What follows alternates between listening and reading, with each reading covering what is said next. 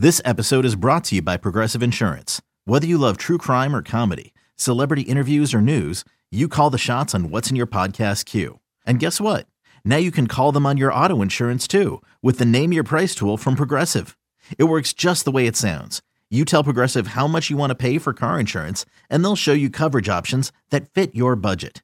Get your quote today at progressive.com to join the over 28 million drivers who trust Progressive. Progressive Casualty Insurance Company and Affiliates. Price and coverage match limited by state law.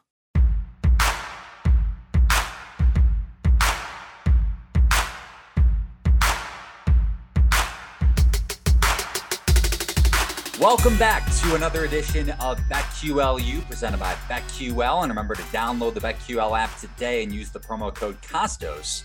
That's K O S T O S. Our guy Nick Kostos over from You Better You Bet for 20% off any subscription. BetQLU helps you beat the sports books. It assists you, the sports bettor of all types, from the first time bettor to hardcore, making the more informed betting decisions using data and analytics. BetQL's algorithms analyze over 350,000 unique bets every year in real time to help you get an edge over the sports books. Get started today at betql.com. Also available on the Apple App Store or Google Play.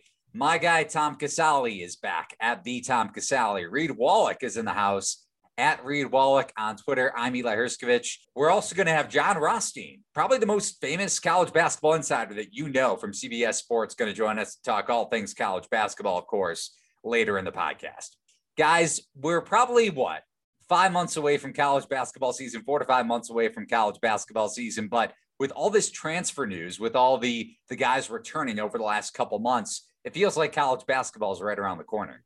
Yeah, no doubt about it. You know, it's uh normally at this point of the season, I'm 100% in college football mode. But with all the, the transfer portals, kind of change that because this is usually like the lull in college basketball season. But there's been so much huge news lately that it's changed some odds. And if you want to get on things early, now's the time to do it. Yeah, there, there's no rest uh, for us in the offseason. I mean, all these guys moving places, how does it impact early next season? Does it impact the futures odds? You know, it, college basketball is becoming a 12 month a year sport. So it's exciting, but, you know, you got to keep up with it. No doubt. And let's kind of go through some of these names, some of the big name transfers that were on the move in the offseason here. Marcus Carr, one of the bigger ones. And he just made his decision last week, transferring from Minnesota to Texas. Also had a shot to play overseas, I think in Australia, but he decided to go to Texas. Walker Kessler from UNC to Auburn. Wahab, the, the former Georgetown big, goes to Maryland. Remy Martin, who seemingly was at Arizona for 10 years, Arizona State, that is, goes to Kansas. Matt Bradley from Cal goes to San Diego State. Timmy Allen, uh, like Carr, also goes to Texas. James Akinjo, uh, formerly of Georgetown, and then Arizona goes to Baylor. Adam Miller, who spent a couple years or one year actually at Illinois, goes to LSU. Tre Mitchell from UMass goes to Texas, and they're loaded in the transfer portal. They also got Christian Bishop from Creighton. Garrison Brooks goes from UNC to Mississippi State.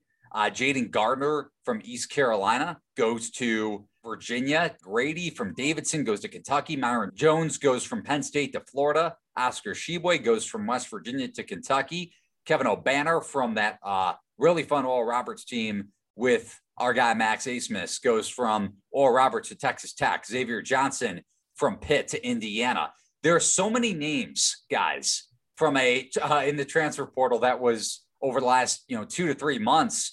Now that have a shot to lead their team in the NCAA tournament and can be fun from a betting perspective too, but also increase their team's odds, national title futures market in a, in a positive sense. And I hit on a lot of Texas guys, Marcus Carr being the lead uh, name there. And Texas goes from around 45 to 1, I think 45 or 50 to 1 was the, the highest priced I saw them at, down to 12 to 1 pretty much at every major sports book. So I kind of want to take this into two parts here because I'm assuming none of us would bet Texas at plus 1200 to win the national title. But my question is if you go back to the price maybe before they got Carr at 16, 20 to 1. What do you make of this team overall and their shot to win a national title now with the transfers in place? Because if you look at the maybe the overall body of work uh, with Virginia and this past national champion, especially in Baylor, uh, just looking at those two specifically, those guys, those teams had players that were in store for three or four years from a chemistry standpoint. Now, Texas is getting a lot of talent, but not a lot of chemistry, at least right now. So, what do you guys make of the Longhorns overall? When I when I look at this Texas team, you know, a few years ago, John Calipari said something that stuck with me about Kentucky. He was joking around. He even said, like, if you're a if you're a bettor, I'd bet against us early in the season because he's trying to find the right rotation, what players are good at, because they're always so young, right? He always got those freshmen coming in. This Texas team reminds me a little bit of that. Like they have all this talent coming in, but as you stated, Eli, they haven't played together yet. So I I would look at this team as maybe a fade early on in the season because they're going to be way overvalued, as you mentioned, or way overvalued to win the national title, in my opinion, right now. But they're going to lose a couple games, and then you're going to start getting a little bit more value on that futures line. So I would hold off on Texas, but you're looking for a team like this, much like Kentucky does, that late January, early February, where they start to peak. So, you know, that's where I think it's going to be a good time to get them is late December, early January. My guess is going to be the best price on Texas. What about you, Reed? It's also worth noting they're bringing back Courtney Ramey and Andrew Jones. So there are there are some veterans in the fold already, and obviously Chris Beard's coming also. And this team is loaded. And I agree with Tom here. Wait a little bit, fade early. They're going to come on, and Texas is going to be in the mix, but not at this price. You got to wait. Hopefully, get them closer to twenty to one. I doubt they go much higher though, because they're still going to have that name recognition with all these stars. So again, I'd hold off on Texas at this price. You mentioned uh, Andrew Jones and Courtney Ramey. The, the one thing that concerned me last year, and of course I had a Texas future, so how concerned really was I at the time? But against Abilene Christian, their ball handling really showed up in a, in a negative sense. And we saw that in a couple matchups against Texas Tech too. Now, Marcus Carr is a solid ball handler. They also got Devin Askew from Kentucky. So we'll see what Chris Beard decides to do from the point guard position. But neither of those guys are great defenders either. So how do you how does Chris Beard implement his system with those guards? Maybe Ramey Jones is a solid defender, but Ramey, Askew, and Carr, especially when you're trying to put pressure on the ball on that side of the ball. And then I mentioned the the ball handling issues for Texas. Besides Carr, you could throw Askew in the conversation along with Ramey and Jones as guys that aren't necessarily super reliable with the ball. So from a chemistry standpoint, I'm a little concerned, but also when it comes to March, and kind of what we saw against Abilene Christian. I know Abilene Christian might seem like an anomaly compared to teams that aren't trying to do that at the defensive end, but it is a little concerning to me. Yeah, and you make a good point. And I remember last year when you and I would talk about Texas Tech, and they were still good defensively, but they weren't the lockdown Chris Beard defense with McClung, who was you know a liability on the defensive yep. end, as you've pointed out many times. So again, I think this is why you don't want to jump on them too early because I think you know, Reed mentioned it. Like they don't have just a bunch of new players; they have a new coach too, uh, a vastly different coach than the one that was there. So even the returning guys, I think it's going to take him time to to work in that rotation and see which guys he can depend on defensively. But I do agree. I think this is going to be a little bit different than the, the normal Chris Beard team. It's not going to be a lockdown defensive team. They just have too many offensive weapons. Um, but I do expect them to get better defensively throughout the season. Yeah, this will be a, a slow process. I don't see this like they're jumping on and they're running the table or something. This is going to take a while. But Tre Mitchell needs at least a shout out from UMass. He's their incoming big man. He is a stud, and I think he's going to take the Big 12 by storm. So he's a guy I have my eye on early in terms of someone that can take over, you know, games when they, you play Kansas on the road against David McCormick. That's a guy to keep an eye on, Tre Mitchell. I mean, if I'm betting on Kansas and Texas right now, I would take Kansas. Just in turn, or if you want to say which team makes a deeper run in March from a chemistry uh, standpoint, and then you mentioned McCormick and Mitchell, and I would take McCormick in that matchup especially defensively. But to your point, I mean, Texas in the front court is pretty loaded with Mitchell, and then they get Disu from Vanderbilt and Bishop from Creighton, not just offensively, but those guys, Bishop and Bishop mainly, and then Disu, and then probably Mitchell third, are all pretty solid rim protectors. So Texas might have a little bit of a liability defending the ball in the backcourt, at least in terms of ball pressure, like Chris Beard wants, and actually extending it and being successful in that sense. But they have a pretty reliable front court in terms of rim protection. So we hit on Texas there and what we think about the Longhorns, and all of us aren't sold on them early, at least from the get go, in a, from a betting perspective, game by game. let's take a shot at UCLA in the Pac 12 because I know Reed has a, a Pac 12 future that he wants to get to. But UCLA was one of the main storylines in March Madness, getting to the Final Four.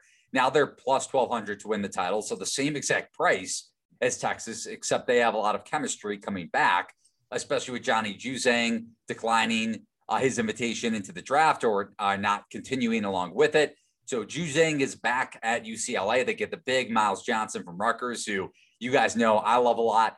Uh, you lose Chris Smith to the draft, Jalen Hill uh, as well, but Juzang's back. Jaquez, who I think could have a really explosive junior season. Tiger Campbell is back.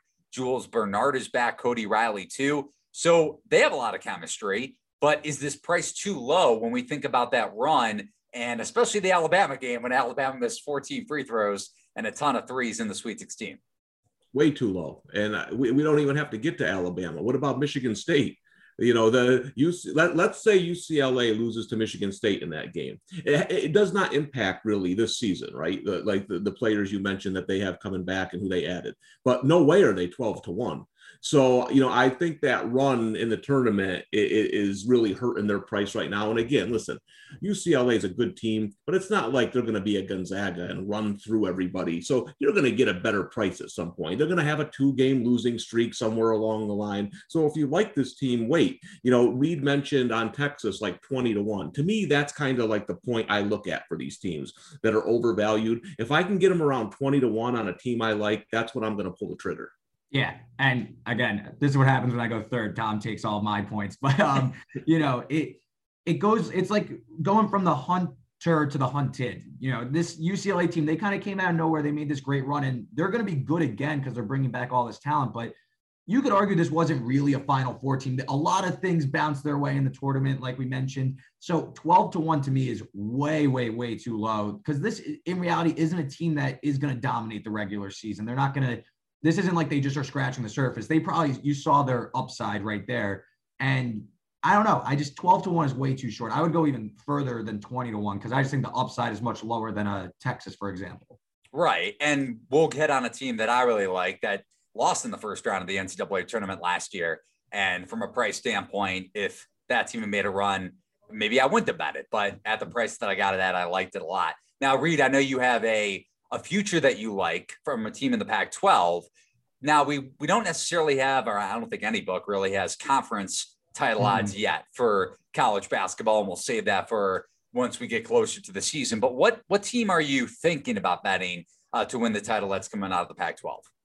Well, it's Oregon. I backed them all tournament long when they beat Iowa in the second round. And I know they're losing Chris Duarte, LJ Figueroa, Figueroa, Omoruyi. They're losing all those guys but they're bringing back a ton of returning production in Richardson, Eric Williams, Dante, Kepnang, and then they're bringing in a great transfers like Jacob Young from Eli's Rutgers team, De'Vion Harmon, Guerrier from Syracuse, and a top 10 recruit, 6'11 Nate Bittle. I mean, this Oregon team is loaded, and I'm not super high in the Pac 12 as a whole. Like I said, I'm not super high on UCLA. So I see this Oregon team closer to like a three seed, maybe even a two seed by you know the time the tournament comes around. And I see them at 45 to one at DraftKings, a little bit further down at other books.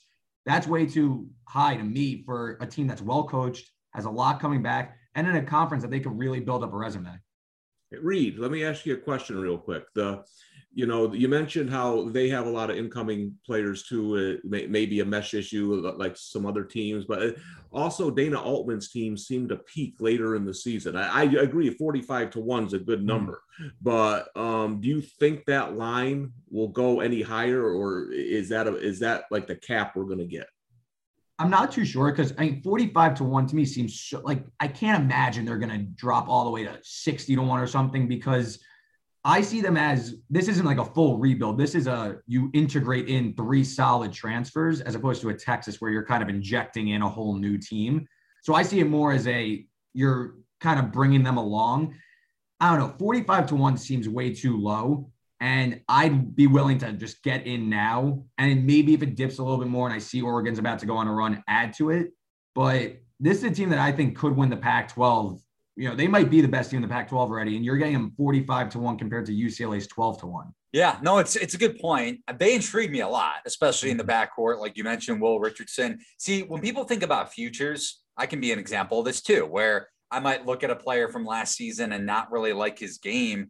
But at the same time, those players, at least the guys with the most amount of potential, typically improve. So, Will Richardson, you would expect to take a step. And then you get Harmon, like you mentioned, the backcourt. And then you get Jacob Young to go along with it. Like those are three really solid ball handlers. And didn't we not see Harmon in the tournament when Oklahoma lost to right? But Harmon didn't play in either of those games. No. So there, I mean, Oregon is really loaded in the backcourt, and Kepnang I really like um, from an athleticism standpoint as he should grow uh, his offensive game. So one thing people really have to take into consideration, I agree with Tom's point to an extent, but a lot of these guys are going to take a another step. And if Reed wants to fire on a 45 to 1, I, I don't hate it this is more price than anything. And again, like the UCLA, the 12 to 1 versus 45 to 1, those teams are much closer than those numbers appear. I, this looks like just a bad number to me as I was scrolling through the futures. That one really jumped off the page. And yeah, when I get to Jersey, I'm probably going to fire on a future. Just, where, uh, where is this? Because I'm going to Jersey next week. And, uh, I, I, I, got a whole lot of money to burn, baby. I think you talked me into this. Well, what, what, what, where are we? 45 to 1? DraftKings has a 45 to 1. Okay. If people remember from our from our uh, Jon Rothstein college basketball podcast from a couple months ago, Tom lives in where in in New York? Upstate New York, like past like between Albany and Syracuse, in the middle of nowhere. So how far are you from a from a legal sports book? Um, a couple hours. I'll I'll cross the Jersey line and a couple. We're going on vacation to the Jersey Shore, and uh, you guys will like this. I uh, I convinced my wife to leave a day early so we could stop in Atlantic City, and I told her I needed to look at different sports books for work. Um, just in case you don't know what I do for work, I don't have to look at any sports books. I, I'm I'm literally when you hear reports of a guy in Atlantic City walking around with a bag of money, that guy is me. I'm I'm bringing a bag of money and I'm going to bet stuff in New Jersey. So. Uh, I'm looking forward to it. And apparently, 150 dollars of that money is going to be on Oregon to win the national championship. Trying to uh, still find those 300 dollars or however much you spend on the St. Louis Billikens futures ticket, huh? Yeah, that that that one. That but again, you know the the last year was tough, I think, with COVID. But uh, you know, there, there's there's a lot of interesting teams. You know, like uh, you mentioned Walker Kessler. I like Auburn. You know, Arkansas was a team that got a bunch of transfers early on. I think is going to be tough. I like your Kansas call. There's some value there. I think Kansas. I think is one of the teams, even though they don't have high odds. I think are a little bit undervalued because I think they're going to be really really good this year. So before we bring in the aforementioned Jon Rothstein on the podcast uh, going to talk college hoops for about 15 minutes with John. Want to hit on the Big Ten because we all have takes on the Big Ten, and it's probably the most, the strongest argument that's going to come out of this podcast besides Reed's Oregon future. So Illinois gets Kofi Cockburn back. Uh, the Illini are plus 1400 to win it all. And you can make the case that if, if someone said to me, I, I like Illinois to win the Big Ten, I, I wouldn't, I, I disagree with it, but I think you can make the case for it, especially with uh, the talent that they're bringing back. And we talk about players taking the next step. Andre Curbelo should be really good next year. Their lead guard, and he played really well when Dosunmu was hurt last season. So you look at Illinois, you look at Michigan, you look at Purdue, a team that I'm I'm high on. I have a future on. If you guys had to put the one, two, three order for the Big Ten for next season, early predictions, Illinois, Michigan, and Purdue, what order would you go with? I'd go Michigan, Purdue, Illinois. Reed? Same here. So we're still hating on my Purdue futures, or at least you're not not sold enough to say number one in the Big Ten. No, I'm uh, I'm, I'm big on Michigan this year. That's my that's my team. I think is going to win it all. Um, and I listen. I do think Purdue is going to be really really good. I, I I think to me I thought the Big Ten was a little bit overrated last year. Um, you know, I think people kept, kept, trying to make Iowa into something. People like me kept waiting into for Wisconsin to wake up, and they never did. You know, but this year, to me, I, I think the Big Ten is going to be strong with two really legitimate title contenders in Purdue and Michigan. Yeah, no, I'm with you there. And when you when we talk about players taking that next step, Jaden Ivey to me is going to be one of the best players in college basketball next season. We saw what Zach Edey did for Team USA, I think for U19. He was a monster. He was averaging a double double. So uh, for Purdue to get Trevion Williams back, to have those two guys taking a take a big step, you have a reliable backcourt, Eric Hunter at the point guard position. They're bringing everybody back. So I mentioned teams like that have won the title over the past couple of years, Baylor, Virginia from a chemistry standpoint, there's not going to be an issue. The question is, are those guys like Ivey and Edey going to take that next step? And Purdue plus 1300, I don't see a ton of value in. If you could find maybe a 16, but I got it at 25 to 1. And I was putting that out there a lot over the last couple months before this price dip, before Trevion Williams came back. So it's Michigan's going to be good. The question is, Hunter Dickinson should take a step from a chemistry standpoint. You're getting DeVante' Jones out of Coastal Carolina, the redshirt junior.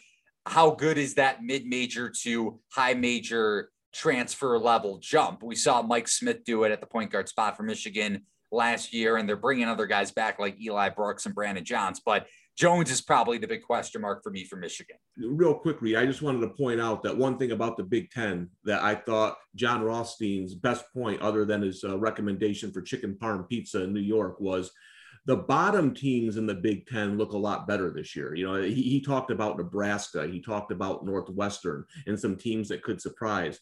So, you know, I think that kind of better competition towards the bottom is going to help those schools in the in NCAA tournament this year. Reed. Yeah, I mean Michigan, they got a, a, the number one recruiting class coming in, if I'm not mistaken. So that's one thing. And Eli Brooks, especially during that tournament run, his value, he was arguably the most important player on that Michigan team. He was really the straw that made uh, that stirred the drink there. So he's coming back, some veteran presence in the backcourt. I like Michigan a lot. Illinois, no thanks. I that's that was the team that was their team last year, and they kind of yeah. They kind of blew it there. I don't really love what they did in the offseason. I get they're bringing back Frazier, uh, Kofi, and Curbelo, but I don't know. I just don't see it without Ayo. And listen, Purdue's going to be good, but it's now I now officially need to be completely against Purdue because you are so in Purdue. I have to be completely against them. I respect that. And one quick note on on Illinois: losing Adam Miller is a big loss. Yeah. Mention that to LSU. You're losing a, a perimeter shooter, and Frazier could shoot. Yes, Curbelo might develop a jump shot, but to have he started pretty much the entire season for Illinois, at least once they started making their run in the Big Ten. So that is a a big loss from a shooting perspective for the Illini. Coming up next, we're going to keep talking college basketball, obviously. And Jon Rothstein from CBS Sports, he's coming up next on BetQLU. Audacy is here, cheering on your teams right alongside you. Sometimes that's your favorite team, and sometimes it's the rival team, but you bet them to win. Let BetQL's expert analysis lead you to more cheering and more winning. BetQL looks at every game and every potential bet and ranks them on a scale of 1 to 5 stars. Their 5-star bets are your most profitable opportunities and have shown real proven results. Get better at betting. Download the BetQL app or visit betql.com. BetQL, an Audacy company back here on BetQLU, and it's our pleasure to bring on the man, the myth, the legend, except he was on our podcast uh, a couple months ago, Jon Rothstein at Jon Rothstein on Twitter, the college basketball guru insider for CBS Sports. How are we doing today, John? Never better, man. I'm like Stallone and Rambo too, day by day. I respect that. And I also respect your chicken parm pizza recommendation because when I was in New York a couple months ago, got that. It was phenomenal what's the next best restaurant or maybe the best restaurant you've been to over the last couple months that we all have to check out? You know, it's funny that you brought that up because last Sunday I did Pasta Sunday at Quality Italian and I wound up there really by chance. But I went, I had the chicken parm pizza, but I had never really done a deep dive into the pasta selection at Quality Italian. And they had a pesto Maldini and an amatriciana that was really, really good. So everybody knows about the chicken parm pizza, but the quality Italian pasta not to be minimized. Maybe Tom and Reed will uh, go spend a vacation together next weekend and get some chicken parm pizza. But most importantly, John, we have college basketball to talk about. And the big news coming out of Texas last week was Marcus Carr committing to Texas, transferring from Minnesota. They got a ton of transfers in the offseason. Timmy Allen from Utah, Christian Bishop from Creighton, Disu from Vanderbilt, Tre Mitchell, who Reed's really uh, high on from UMass. When you think about the Big 12, and we were all kind of hitting on this with with Chris Beard. Yes, the pieces are there. Number one, will it work yeah. from a chemistry standpoint, especially defensively? And then can they live up to a team like Kansas that already has chemistry in place besides a Remy Martin? Well, and that's why I give the nod early on as I'm forecasting my rankings. Now, look, there's not a great disparity. I have Kansas slated at number four right now in my Rothstein 45 and Texas at five. But people need to remember this, and I know you guys know this. returning personnel always usurps incoming personnel in college basketball. So if you look at the chemical makeup of Kansas's projected starting lineup, you've got Christian Braun, you've got David McCormick, you've got Ochai Agbaji, and you've got Jalen Wilson, four guys that are obviously already in the program. And then they're going to add Remy Martin to that projected starting lineup. So 80% of the projected starting lineup for Kansas was already in the program. Then you add somebody who's averaged over 19 points a game for two straight years back to back on the Pac 12. That is why I give Kansas the slightest of edges over Texas, who again has depth on top of depth and has ripped through the transfer portal like a chainsaw through butter, but the chemistry is still in question. Uh, John, and not only are they bringing in a lot of new players, they're bringing in a new coach. It's a good one in Chris Beard. But when you're analyzing these teams, is this something you could see where Texas maybe starts the year off a little slowly, then reaches their peak around January, February? Well, they're going to have to go to Gonzaga in November. So that's obviously going to be, you know, an early difficult test. They're going to have to go to the kennel and play the team that I have as the number one team in the country. But teams are always going to be better late than they are early unless something changes and, you know, things get off the rails. But I think when you look at this Texas team, you know, you have really an embarrassment of riches from a depth perspective. But you also need to understand, you know, I think what the dynamics are going to be when you talk about putting a roster together. If right now you are asking me to project the starting lineup for Texas, I would say Marcus Carr, Courtney Ramey, Andrew Jones, Timmy Allen, who was obviously a big producer at Utah, and then Tre Mitchell at the five. Now, that means that Christian Bishop, who started on a Sweet 16 team, Dylan Disu, who was obviously a high level contributor at Vanderbilt, and also Devin Askew are going to be coming off the bench. Devin Askew, of course, was recruited to play at Kentucky, where he transferred from. That is not an easy situation to manage. Then you also have Jase Febres, reliable college veteran, knockdown shooter, somebody who else is going to come off the bench. But what about Brock Cunningham, the Ken Shamrock of the Big 12, who plays basketball like he's operating in an octagon? He's obviously going to have his role minimized because you brought in so many forwards. And then you have Jaylon Tyson, a top 50 recruit, who obviously was hoping to play immediate minutes. So the talent is there, the depth is there, the rhythm and the chemistry for Texas. Right now, that's a wait and see process. So, John, you hit on returning production being more important than injecting transfers into the into the roster who's a team that maybe struggled last season, maybe didn't make the tournament, but is bringing back so much talent that you're expecting them maybe to make a jump this season? Well, I think, you know, we have to look at the way college basketball is now in terms of having the access to the transfer portal that teams do and being in a situation to automatically, for all intents and purposes, get better via transfer. I think, you know, there's a lot of different ways to upgrade. I don't think we're going to see so many teams anymore, in my opinion, be in a scenario where they're going to go from, you know, the team that they had last year, keep everybody, and then have the same team next year. I don't think, you know, that we're going to see that with the day and age of the transfer portal. A couple of teams that I think, again, were pretty much kept intact and may have made, you know, an oil change here or there, rotated some tires and been teams that I think, you know, that are going to see things on an uptick are Washington State and Nevada. Washington State, to me, has a chance to be in the top four or five of the Pac 12 this year. Noah Williams, uh, dynamic guard. Efe Abogidi, a very, very underrated big man. They've also done well in the transfer portal by adding, you know, Michael Flowers from South Alabama. And then Nevada has, I think, a dark horse candidate in an for an All American at the guard spot in Grant Sherfield, the Wichita State transfer, who was sensational towards the end of last season. If you're looking right now at under the radar perimeters, you've got to look at Nevada's combination of Grant Sherfield and Desmond Cambridge. And remember, Will Baker, former top 50 recruit from Texas, will be eligible next year for Nevada.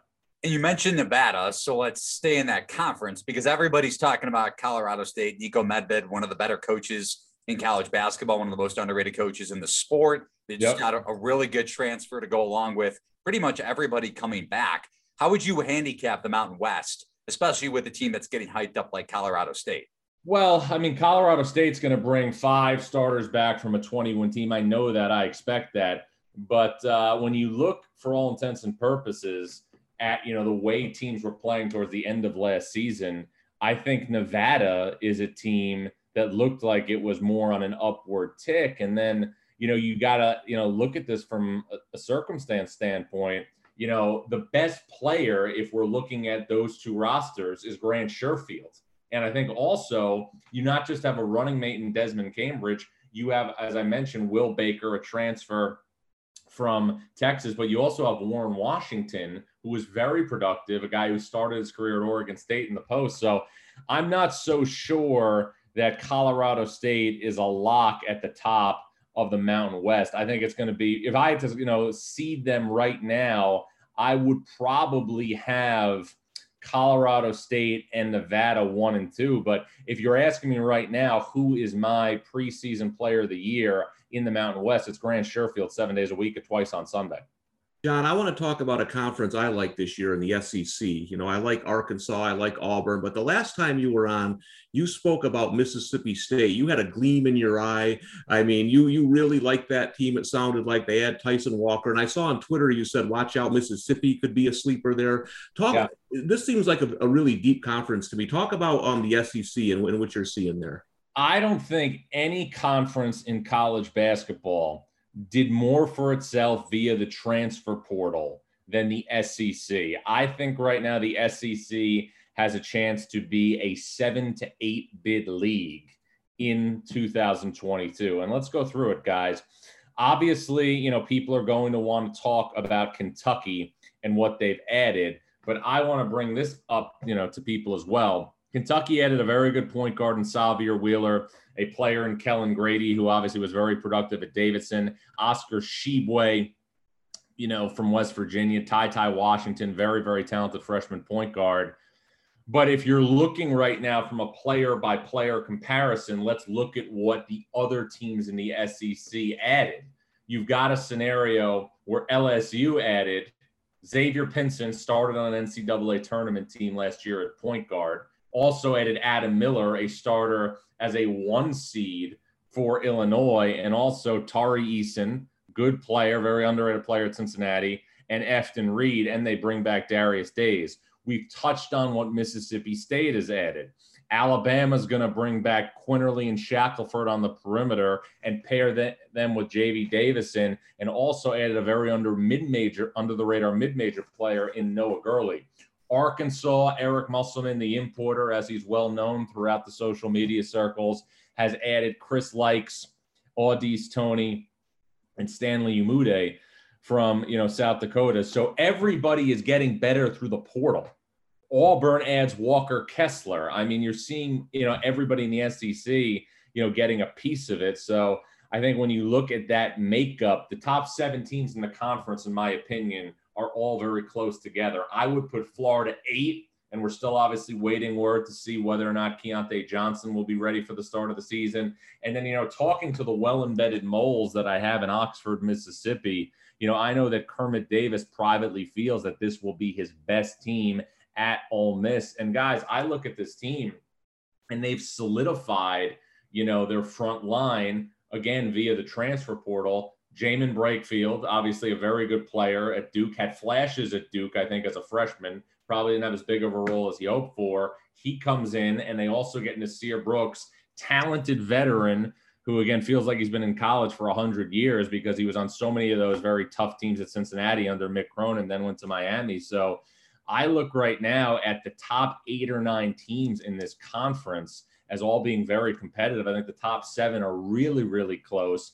And, you know, if you want to have a lot of teams in the NCAA tournament, and we've seen this in past years, you need to have your bottom two, three, four teams be significantly worse than the teams at the top because we saw it last year in the Big Ten. We've seen it throughout, you know, time. We saw it with the ACC, if you guys remember, in the 16 17 season. If you have really capable teams at the bottom, that means the bottom is capable of eating the middle and that's going to mean less teams in the NCAA tournament. Remember in 16 17, NC State had the ninth pick in the draft in Dennis Smith. that team won a game against Duke at Cameron Indoor Stadium, but still finished 14th in the ACC. Yeah, and Jon, so I'm a big I'm a Big Ten guy. I went to Wisconsin. We haven't hit on them really yet. It seems like there's a top three building with Michigan, Illinois, Purdue. Which of those middle teams, and I don't think it's going to be Wisconsin, but which of those middle teams are kind of shaping up that you think could surprise some teams? You know, it's interesting. You look at the makeup of the Big Ten and you hit the nail right on the head. You got three teams above the rest. You got Purdue, Michigan, Illinois. If you're asking me to forecast after that, four through eight, I would probably say Ohio State, Maryland, Michigan State, Indiana, Rutgers. And then the league gets a little interesting. Mm-hmm. Then all of a sudden you start looking at the Big Ten. And again, based on respect, based on history and tradition, nine and 10 would be Wisconsin and Iowa. But with that said, this doesn't to me look like, you know, the Wisconsin and the Iowas that we've seen the past couple of years. So I think this I expect Minnesota and Penn State under first year head coaches, you know, to probably be slotted in at 13th and 14th. But there's two other programs in the Big Ten you have to keep an eye on. One is Northwestern, the other is Nebraska. Those two programs have an unbelievable opportunity to make a jump in the Big Ten and finish in the top 10 of the conference. Northwestern, we remember, started 3 0 last year in league play, beat Ohio State, beat Michigan State. You look at their perimeter, it's back intact. Okay, you've got Chase Audige, you've got Boo Buie, you've got a potential under the radar breakout guy in Ty Berry. And then up front, there's still Robbie Beran, there's still Ryan Young, there's still Pete Nance. The window of, of opportunity is there for Northwestern. And then, guys, I think when you look at Nebraska right now, in terms of perimeters in the Big Ten, with Bryce McGowens a five star prospect, with Trey McGowens a utility player who fills the box score, and with Arizona State transfer Alonzo Verge, who falls out of bed and gets 18 points. I see a potential legion of doom forming on the perimeter for Nebraska, the type of legion of doom that would make Vince McMahon envious in the mid 1990s.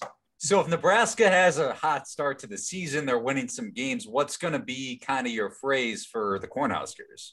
Well, that, that's to be determined, Eli. I can't peak too soon in July, but let's just say that I have people in the lab working on it right now. But Nebraska's perimeter, Verge, McGowens, McGowens is without question capable of getting 45 to 50 points every time it steps on the floor. It would not shock me to see Alonzo Verge to be one of the leaders in the Big Ten in points next season. It's a good good nugget for people if you're looking to handicap Nebraska basketball going into next season.